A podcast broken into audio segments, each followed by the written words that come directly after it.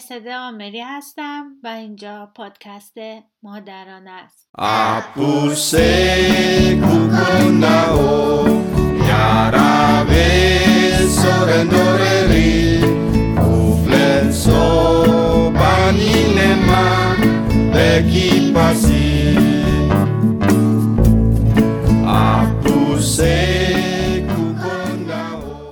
سلام دوستان. گفتگویی که میشنوید بخش اعظم یک گفتگوی دو نفره است بین من و یک مادر درباره ایجاد انگیزه در کودکان برای درس خواندن و انجام تکالیف در شرایط خانه نشینی و برای لذت بخش کردن یادگیری. امیدوارم که براتون مفید باشه و بتونین توصیه های کاربردی رو عملی کنین.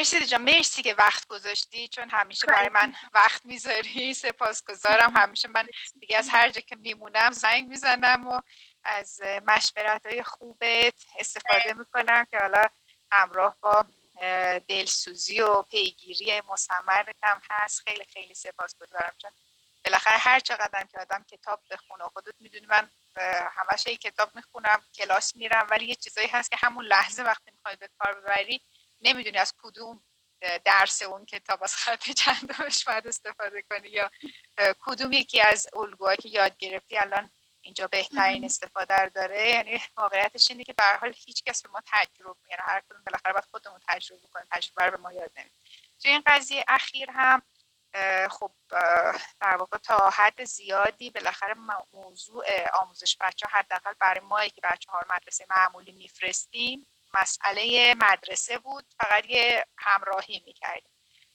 حداقل من خودم که خیلی هم همراهی زیادی نداشتم. یعنی شکر خدا مدرسه خوب کارش انجام می‌داد پسر منم خوب کارش انجام می‌داد و فقط به یک مثلا نظارت کلی احتیاج بود.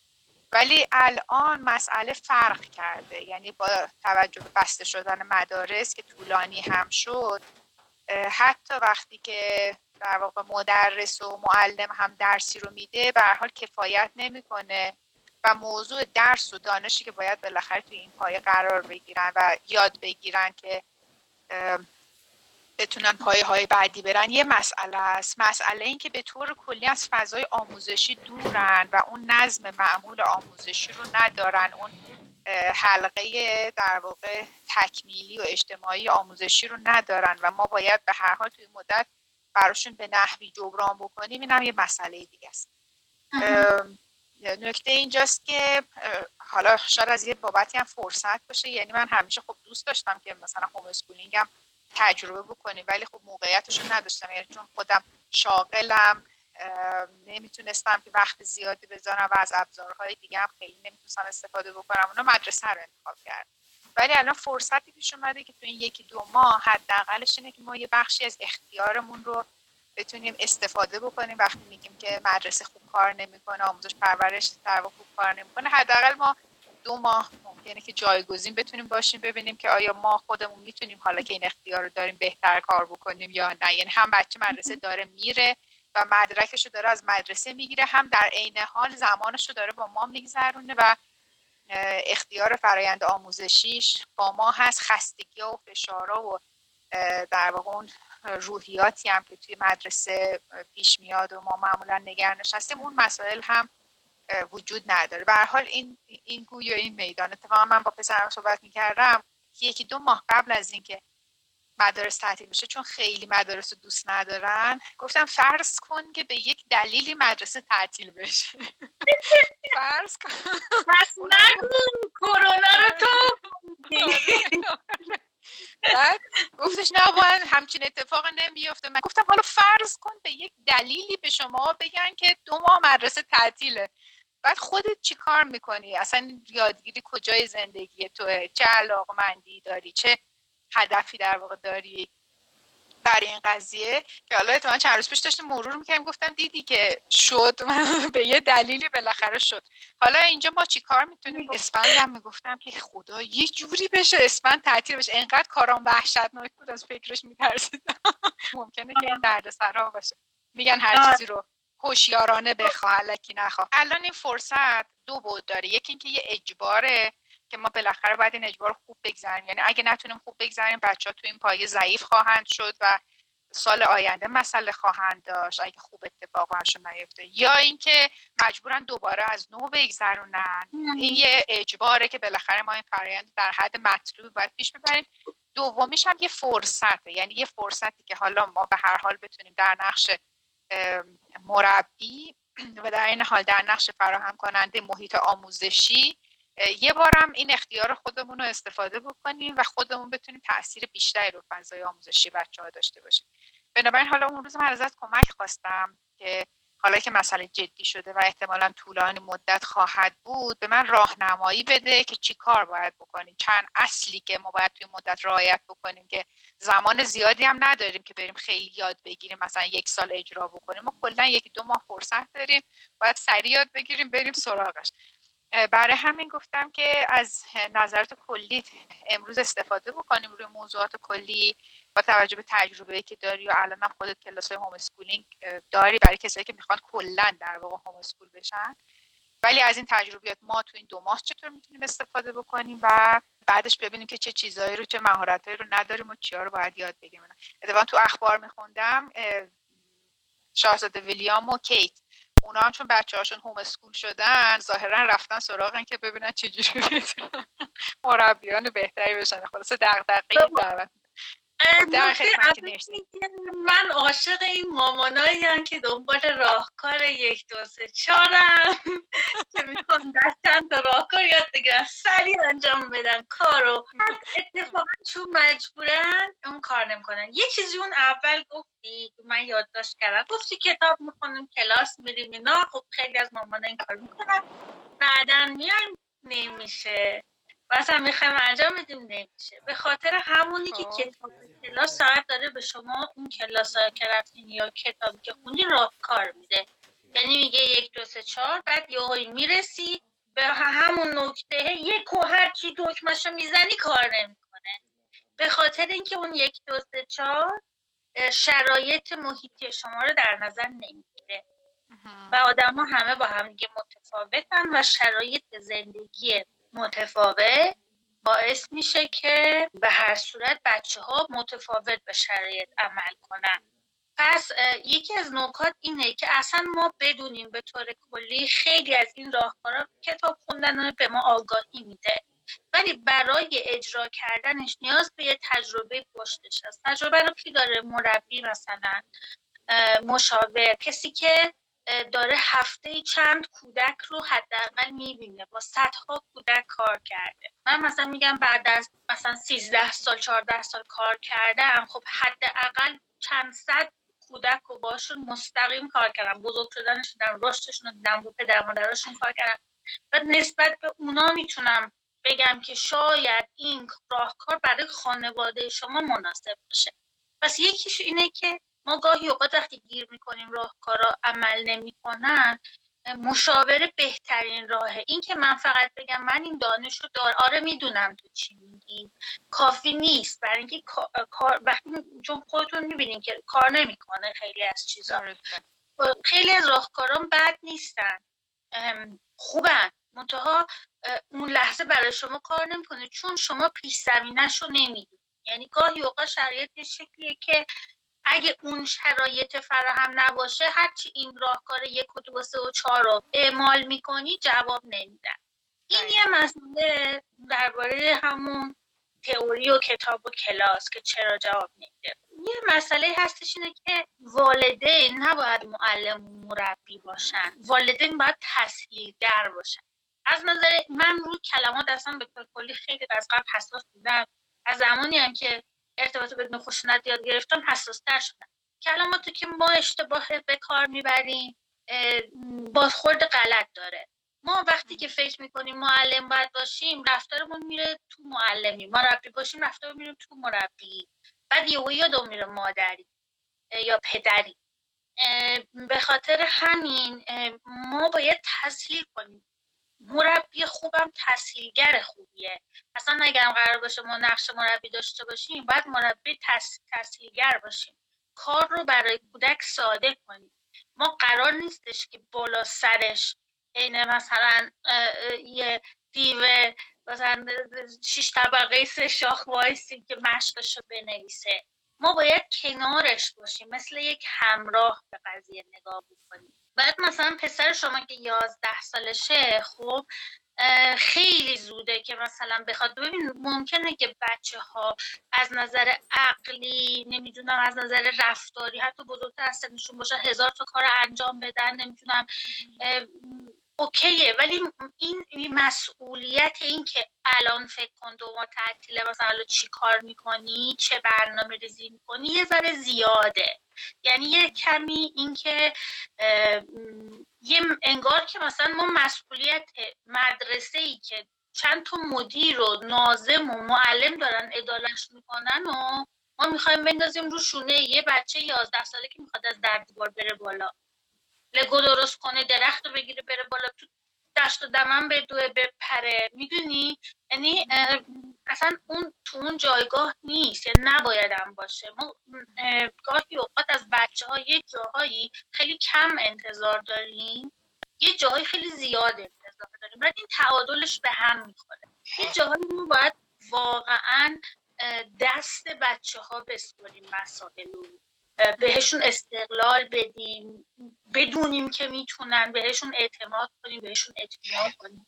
و یه جاهایی واقعا نباید یعنی انتظار داشته باشیم که مثلا یک فرزند 8 9 10 11 12 ساله مثلا بخواد فکر کنه که اگر این نبود چی؟ از این نظر مسئولیت پذیری نظمی و اجرایی. یه چیزی که خیلی خیلی خیلی خیلی مهمه که من اصلا کلاسی نیست ساعت مشاوره نیست که اینو نگم الان.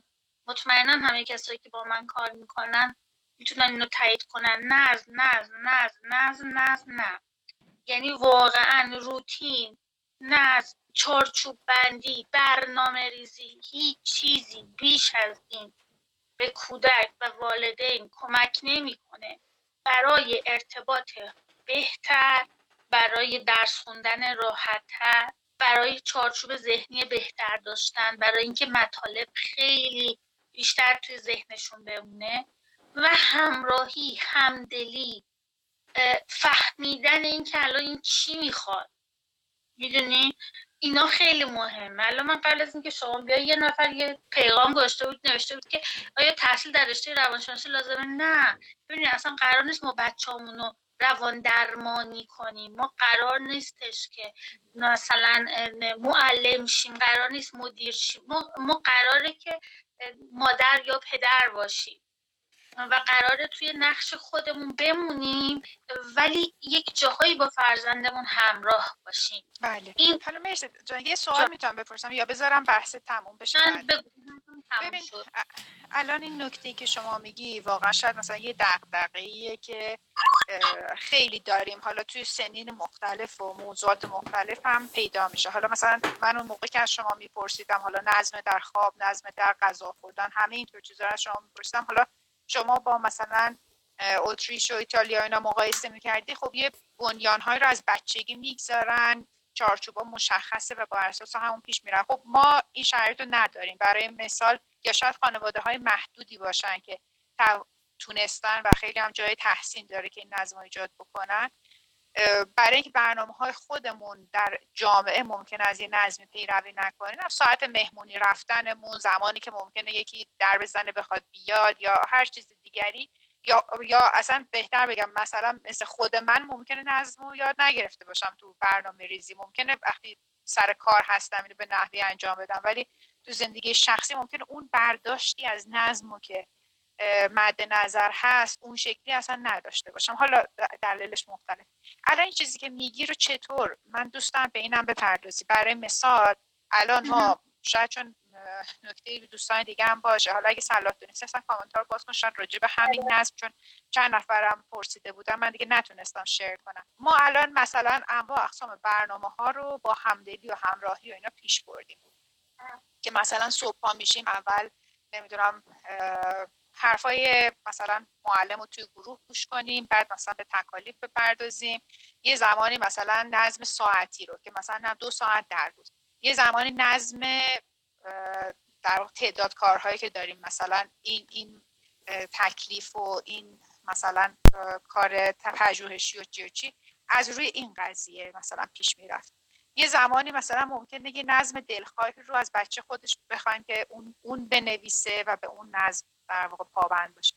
ولی هر کدوم اینا حداقلش اینه که راجب خود من اینا بعد از یه چند روز از حالتش خارج میشه و میلنگ لطفا. حالا البته شما اون پادکست نظم در والدگری رو هم داره رو گروهه که اونم خیلی می‌تونه کمک کننده باشه. ولی الان راجب خاص راجب تکلیف. بگو این چیزی که از نظم مد نظرت چیه؟ ببین از نظمی که تکرار نداشته باشه یا به صورت روتین در نیاد به درد نمی‌خوره. یعنی دیکتاتوری میشه. خب؟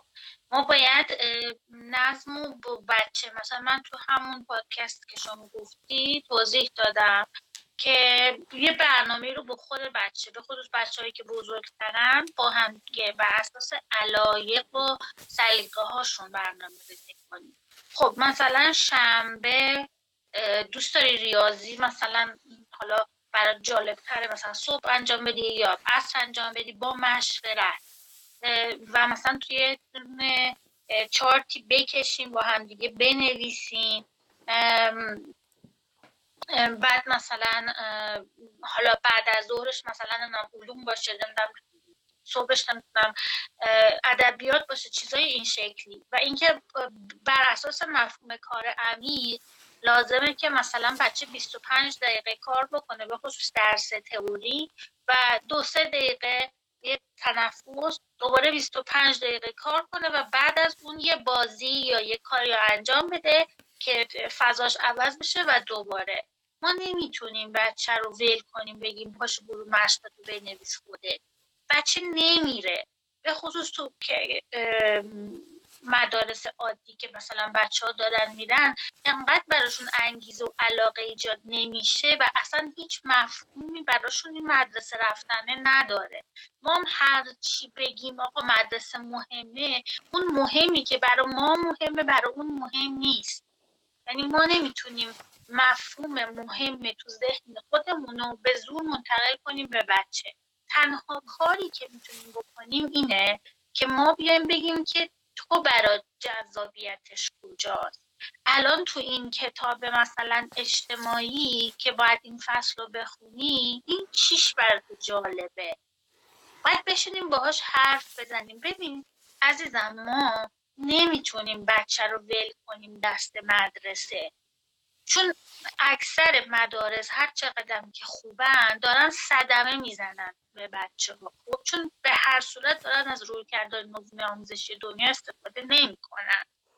و یکی از صدماتی هم که می‌زنن اینه که انگیزه رو تو بچه ایجاد نمی‌کنن. مجبور می‌کنن به درس خوندن. این اجبار هیچ کمکی نمی‌کنه و ما اون وقت میایم همون اجبار رو تو خونه تکرار می‌کنیم. بعد مثلا ما میشیم یه دیکتاتور خوشگلتر مثلا یه ذره نازترین ولی بازم دیکتاتوری. خب؟ بازم عملکرد نداره. دیکتاتوری عملکرد طولانی مدت نداره. ما مثلا می‌تونیم بچه‌مون که بزرگه مثلا پسرشون که 11 سالشه می‌تونی کارو مثلا تو چه می‌دونم خونتون اگه حالی پذیرایی جایی هستش که مثلا اون می‌تونه پشت میزش بشینه تکلیف انجام بده و شما مثلا تو آشپزخونه ای تو نمی‌دونم حالی تو یه جایی هستی که اونم هست نزدیکته. احساس می‌کنه که تنها نیست و خوش ول نشده تو هوا کار خوش انجام بده. یه حضوری رو حس می‌کنه و فکر می‌کنه این حضور مادره داره کار خوش هم می‌کنه. حالا تحصیلگری شما چه شکل؟ مثلا راجبش اولش باش چند دقیقه حرف بزنیم. خب اگه ما یه مدت این کار رو انجام بدیم حمایت رو انجام بدیم بچه ها خودشون رو روتین میفتن ببین من مثلا کاری که می‌کنم که خیلی معمولا جواب می‌گیرم از کسایی که باهاشون مثلا مشاوره پیش میرم جلسه به جلسه و خیلی خیلی خیلی هیجان زده میشن که چی جوری شد کار کرد همینه. یه مدتی باید با یه تشویق غیر مستقیمی این بچه حمایت بشه. باهاش همدلی بشه و همراهی بشه. من مثالی که می‌زنم مثل مثلا همین دو چرخه هایی که دو تا چرخ کمکی داره. یواش یواش یکیشو برمیداری اون یکی هم برمیداری بعدم بلش میدی میره هنوز فکر می‌کنه تو هستی ولی میگی نیستی. خب ولی تا زمانی که اون برنامه تبدیل به یه روتین بشه ما باید کودک رو همراهی کنیم. به خصوص اینکه این بچه به این روتین عادت نداشته. الان سنش مهم نیست. الان که یازده سالشه مثلا بگیم خب دیگه خیلی بزرگه و ولش کن و خودش باید انجام بده و مثلا دیگه وظیفه مدرسه است یا وظیفه خودشه به منچه نمیشه. یعنی چون این این سیستم اگه شما تو دو سالگی پیاده می‌کردی خب الان بلد. ولی چون که بعد از چند روز دل میشه خب معلومه که هنوز اون دو تا چرخ کمکی ها رو می‌خواد. چون شما خیلی زود ول می‌کنید دو چرخ رو میره با مخ می‌خوره تو دیوار دیگه دیگه نمی‌کنه اون کارو اون وقت دلیل اینی که چرا مثلا ناامید شدم نمی‌دونیم ولی اگه ما با بچه ها حرف بزنیم خب مثلا بگیم که مثلا نظر چیه؟ الان این تکلیفه رو مثلا این که قرار رو 25 دقیقه انجام بدی می‌تونی خودت انجام بدی فکر می‌کنی؟ کمکی هست از دست من بر بیاد. می‌خوای انجامش بدی؟ بعد اگه سوال داشتی از من بپرسی. می‌دونی؟ یه حمایت این شکلی که بگیم که منم هستم. یا مثلا میگیم که وقتی که بچه میگه که خب مثلا من خودم انجام میدم. من چند تا نکته یادداشت کردم که بگم. مثلا میگیم که خوشحالم از اینکه خودت داری انجامش میدی. یه ابراز خوشحالی می‌کنیم که مثلا اوکی خوبه.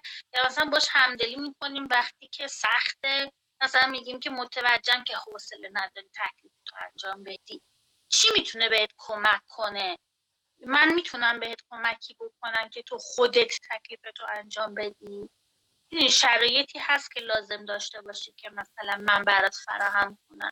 یه ذره چیزای جانبی این شکلی که باهاش صحبت بکنیم تو دفعه های اول می‌تونه کمک کنه. و میگم اگه با هم دیگه چیز بکنین برنامه ریزی رو بکنین خودش کمک کنند و یکی هم که ما با کلافگی و اشتباهات بچه چجوری برخوردیم؟ یعنی وقتی کلافه میشه اشتباه می‌کنه نمی‌دونم حوصله نداره اینا.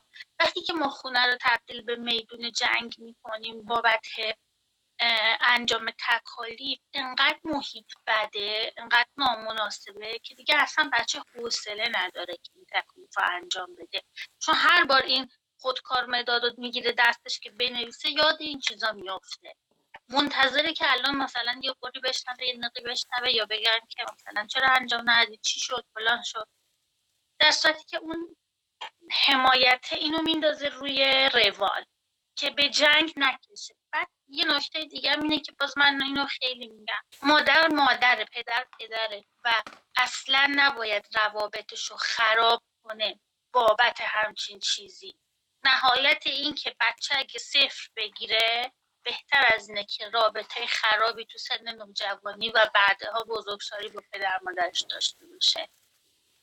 اگه ما به این قضیه فکر کنیم با آرامش بیشتری بدون نگرانی یا با نگرانی کمتری مسائل رو پیش می‌بریم توی تکلیف انجام دادن. من می‌خواستم یه جنبندی روی این بکنم و بعد از یکی از منظرهایی که گفتی بریم سراغ یه سوال دیگه ای که مطرح شده بود. که راجع به در واقع اینکه چرا تکالیف ممکنه منظم انجام نشه ما ممکنه دچار چند تا خطا شده باشیم. برای مثال مسئولیت بیش از حد به خود بچه داده باشیم که اون نظم رو ایجاد بکنه.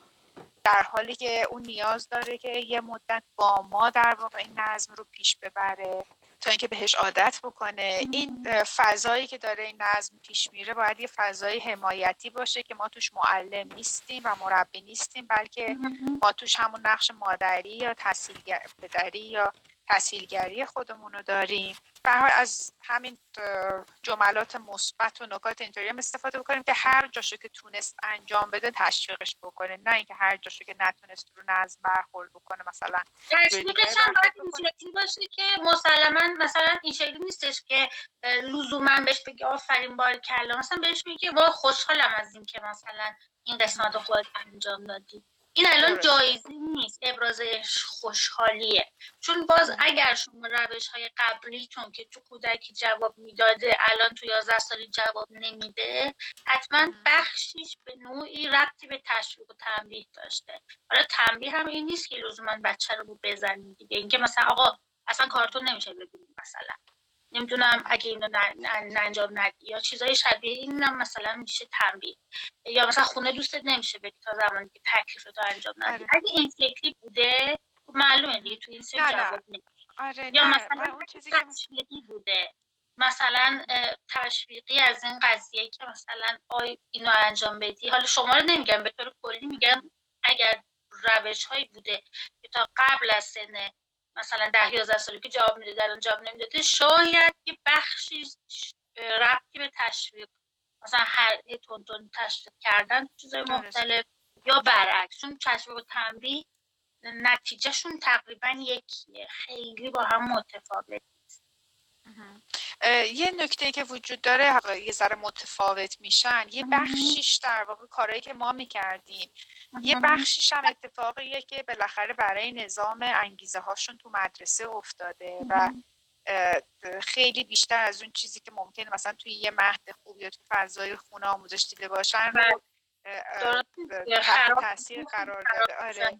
دقیقا.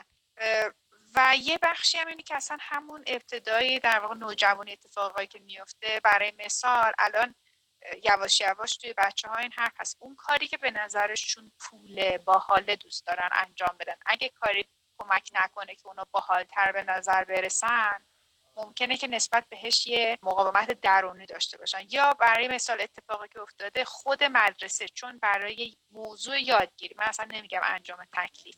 موضوعی که چرا یادگیری می‌تونه کمک کننده باشه و اصلا چیش جذاب نتونسته موفق باشه اصلا هر برای مثال مثلا هر چقدر آدم سعی می‌کنه که فضای حمایتی اینو ایجاد بکنه طول می‌کشه تا اون لذت بخش نبودن یادگیری جای خودش رو در واقع به لذت بخش بودنش بده. حالا برای همه می‌خواستم از این موضوع در واقع نظمی که گفتین و نکات خوبی هم اشاره کردین یه نکاتش انگیزه بخش بود. بریم بیشتر روی بحث انگیزه ها اصلا به طور کلی.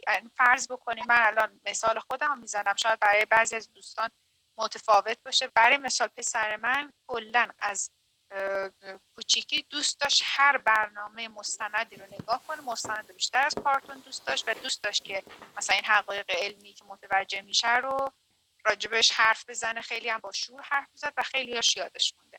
ولی الان برای علوم مدرسه هیچ جذابیتی یعنی اصلا در تمام اون بحثا هیچ جذابیتی پیدا نمی‌کنه. و هر چقدرم که بالاخره منم در حد هنر خودم مثلا تلاش بکنم که اونا رو به سمت جذابی ببرم خود تصویری که از مدرسه مونده و تصویری که از کتاب علوم مونده هنوز پررنگتر از کاری که من می‌خوام. برای این ببین. موضوع یعنی برای اینکه این انگیزه های کلیدی که خراب شده اگه اینا رو بخوایم تاثیر مثبتی روش داشته باشیم چی؟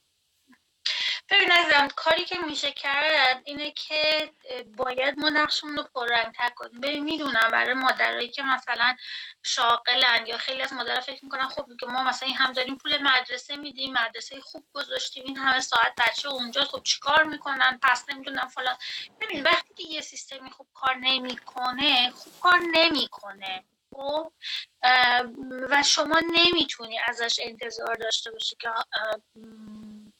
آه مثلا من چون دارم اینجا مثلا پول میدم پس باید خوب کار کنه. می‌دونی می‌خوام چی بگم؟ وقتی خرابه خرابه. مثلا چرخه که پنچره پنچره. هر چقدر دلت بخواد آرزو کنی که این ماشین تو رو به یه جایی برسونه خوب نمی‌تونه. ما سیستم آموزشیمون اکثرا پنچره اینجا. که مثلا میگم حالا باز مدارس خوب بازم یه پنچریایی دارن. برای همین مسئله اینه که ما به عنوان پدر مادر اگه دوست داریم با بچه همون دوچار چالش نشیم بچه انگیزه داشته باشن اینا ما باید مثبت در منفی چون منفی میشه خب؟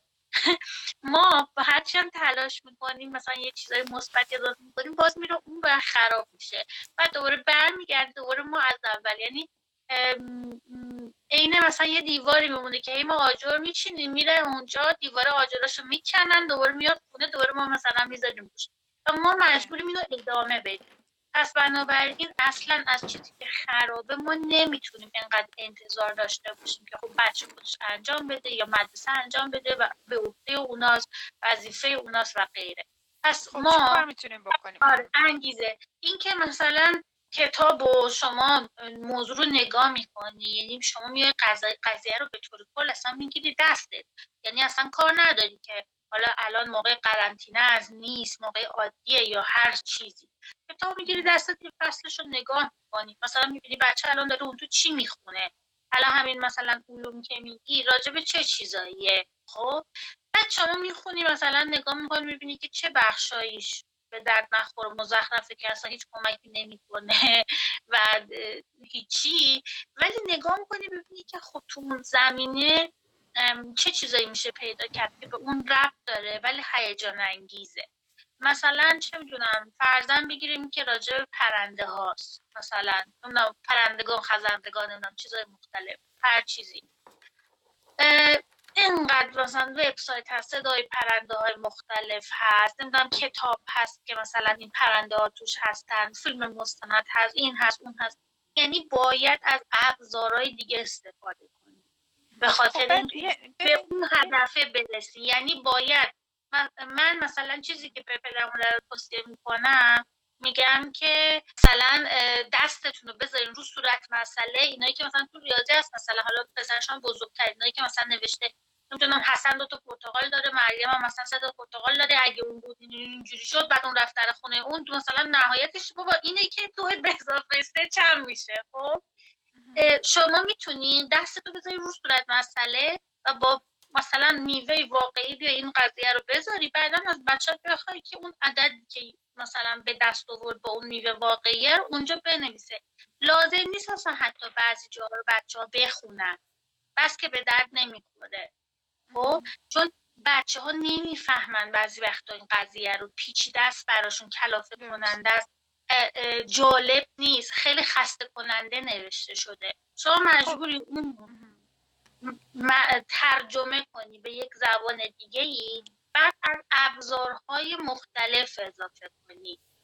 یه نکته رو اینجا بگم. ببین نکته که پیش میاد الان این نکته که شما میگین یه سوال مهمتری رو میاره. اینکه من تا کجا به این جستجوی خودم و در نقش معلم قرار گرفتن در نقش کسی که داره تدریس می‌کنه قرار گرفتن ادامه بدم نه اصلا ببین اصلا تدریس نمی‌کنی. فقط تسهیل می‌کنی. این چیزا رو پیدا می‌کنی بعد کمک می‌کنی که بچه بهتر بفهمه. این بعد از یه مدت کوتاهی خودش میفته رو روال. یعنی یه بار عملی می‌تونی بگی مثلا ما به بچه میگیم که بیا ببین مثلا یعنی یه بار خودمون مرور می‌کنیم چیزای جالب رو پیدا می‌کنیم. بعد از بچه می‌خوایم که مثلا بیا امروز مثلا علوم تو مرور بکن. در حالی که اون داره درس می‌خونه و درس معلم گوش کرده ما کمک می‌کنیم و اینها رو بهش پیشنهاد میدیم. آیا؟ آره بعدش هم که باید ببین اصلا باید ازش بپرسیم. اصلا می‌خوای الان امروز تو برنامه هست تو حوصلت هست تو برنامه ما بر اساس خودش چیدیم آیا اصلا علوم امروز هست. ما نمی‌تونیم یه هایی بپریم تو قضیه بگیم چون من الان وقت دارم الان زنگ علومه. ببین زنگ علوم نمیشه همینجوری باشه. بچه وقتی برنامه داشته باشه می‌دونه دوشنبه ها قرار علوم کار کنه. پس بنابراین شما دلیلی داری برای اینکه وارد علوم بشی. ما بی دلیل که وارد مسائل میشیم با بچه ها بچه ها رو گیج و گنگ می‌کنیم. بچه نمی‌فهمه چرا الان. اگه از شما بپرسه چرا الان من با علوم کار کنم جوابت اینه که من الان چون وقت دارم. می‌دونی می‌خوام چی بگم؟ چون علومت مهمه. این جوابا به هیچ درد بچه نمی‌خوره. اصلا براش جذابیت نداره. در صورتی که یک برنامه ای که حتی مثلا رو این کاغذی چارت کشیدی این مثلا نوشته بچه میاد نگاه می‌کنه و می‌دونه که قرار مثلا مامان من برای شما یه چیزی پسرم آماده کردم. یه پر از صداهای پرنده ها یه چیز خیلی جالب. دوشنبه صبح منتظرش باش. هیجان داره. آه چی شد؟ دوشنبه شد بریم علوم بخونیم.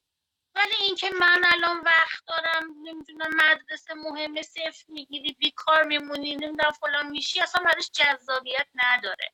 معلمت گفته اگه نمی‌دونم فلان نشه گروه عقب میمونی اگه بیسار نشه معلمت میدم اینو میگه. اینا هیچ کدوم به هیچ جای بچه حساب نمیشه اصلا نمیره این تو و گوش و مغزش پر میشه و به محض اینکه اسم تکالیف میاد اصلا می‌ذاره در میره.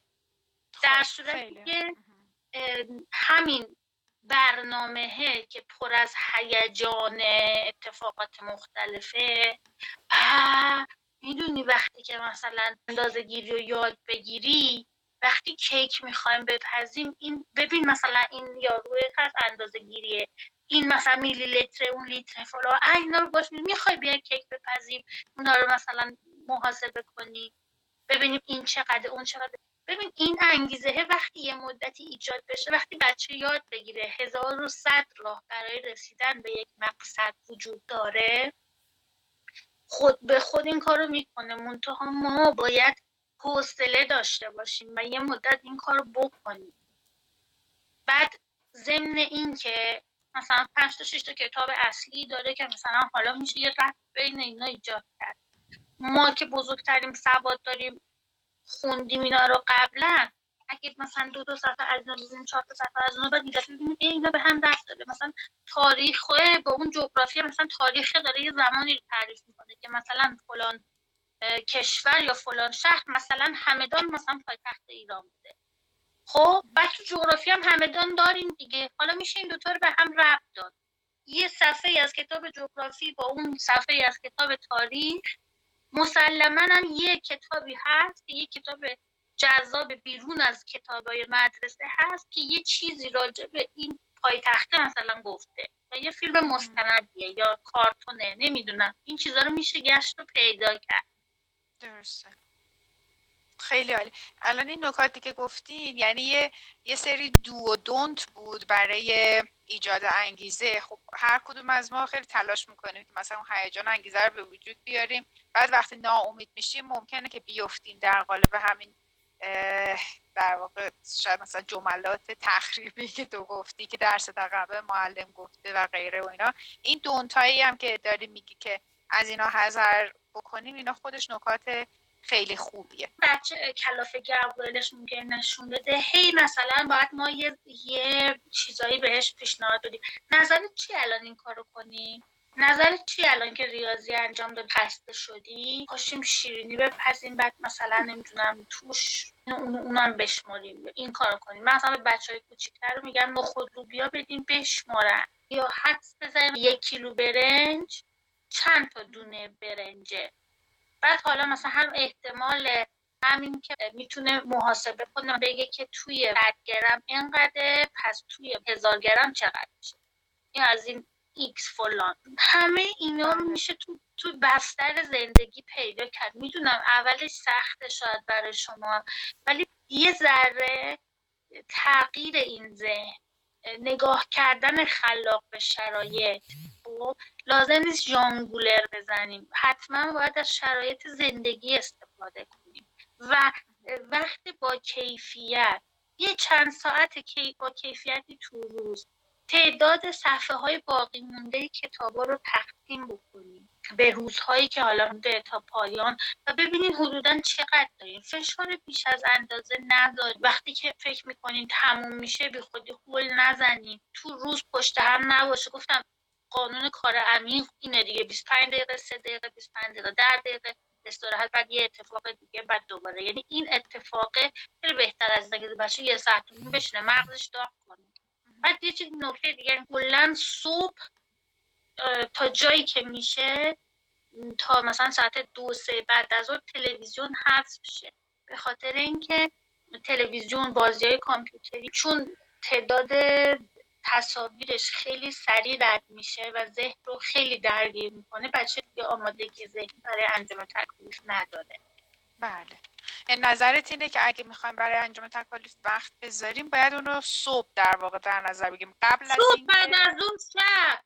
ولی خب قرارم نیستش که مثلا تمامش رو مثلا تو یه صوبی انجام یعنی منظور منظورت اینه که قبل از اینکه تلویزیون یا بازی کامپیوتر انجام بدن یا اینکه به طور کلی نه به طور کلی بهتره که بازی های کامپیوتری و نمی‌دونم تلویزیون و اینا به طور کل بعد از ظهر باشن. چون مغز بچه رو خسته می‌کنن. نه اینکه فقط مثلا همه چیزا رو جمع کنیم صبح انجام بدن نه. ولی می‌تونیم مثلا تکالیف رو بعد از ظهر عصر و اینا انجام بدیم. ولی از اونجایی که این اتفاق میفته بهتر صبح نباشه. یعنی بهتر بازی ها صبح نباشه. خیلی. مرسی جان اون نکته که گفتی راجع به قانون کار عمیق ببین 25 دقیقه 3 دقیقه 25 دقیقه 10 دقیقه بعد یک کار دیگه دوباره این چند تا لوپ می‌تونه ادامه پیدا کنه؟ یعنی ما چطور باید بدونیم که چقدر به طور کلی در روز باید وقت صرف یادگیری بچه که حالا غیر از اون چیزایی که به صورت ضمنی اتفاق میافته. بستگی به میزان درسایی که بچه شما داره ببین وقتی تعداد صفحه های باقی مونده کتاب رو تقسیم کنی به روزایی که فرصت دارین که این کتاب باید تموم بشه شما به یه عددی می‌رسی از هر کتابی برای هر روزی. یا اینکه مثلا میگی که آقا من ریاضی رو فقط هفته سه روز می‌خوام کار کنم شما تقسیم بر هفته هفت روزی نمی‌کنی تقسیم بر هفته سه روزی می‌کنی. خب؟ هر روز لازم نباشه ریاضی مثلا باشه. شما ببین علاقه بچه رو چیه؟ اونو تعداد روزاشو در هفته بیشتر در نظر بگیم اینجوری هر روز آموزش داری ولی ساعت کمتری. خب؟ و ما باید اینو بدونیم که بچه بیشتر می‌خواد بازی کنه تا اینکه اینا رو این شکلی بخواد یاد بگیره. پس بنابراین اگه هر روز باشه یه مقداری بهتر از اینه که یه روزی جمع شه و چهار ساعت بچه رو بشونی منتها لازمه که بچه های تو این سن حداقل یک ساعت یک ساعت و نیم رو بتونن مداوم بشینن. به خاطر اینکه ما اینو تو زندگی لازم داریم. بعد وقت بچه ها دچار حواس پرتی و عدم تمرکز میشن. اگر خیلی عادت نداشته باشن که یک ساعت تا یک ساعت میجه بشنن منتها خب کلاس های همه مدارس دنیا پنجاه دقیقه یه رو فاصله است دیگه بینش. بنابراین یک ساعت و نیم یک کله نیست از این نظر که بچه اصلا پا نشه. ولی متمرکز روی موضوعی کار یک ساعت ریاضیه که اون یه ساعتی اون شکلیه که 25 دقیقه 25 دقیقه پس بعد مثلا یه رو یه چیزی می‌خوره نمی‌دونم یه بازی می‌کنه. بچه که دوست دارن مثلا فرض کنیم پازل درست کنن چه یه پازلی باشه که مثلا ده دقیقه یه رو وقت داره این چند تا تیکش رو بچینه. یا مثلا لگو بازی می‌کنن. اگه بازی های نمایشی و نمادینه که خب یه رو می‌تونیم بگیم یه رو می‌تونیم با تا با بچه ها باید هی اعلام بکنیم اوایل. مامان جان پنج دقیقه مونده وقت تموم شه مثلا عادت کنن حواسشون باشه قور نزنن طولانی نکنن. بعدم باید استحکام داشته باشیم. رو حرفمون باید بمونیم. امیدوارم که این اطلاعات براتون مفید باشه و بتونین روتین های جدیدی رو توی زندگیتون اضافه بکنید. برای ایجاد نظم و روتین هم می‌تونید به اپیزود نظم در والدگری مراجعه کنید. خدا نگهدار.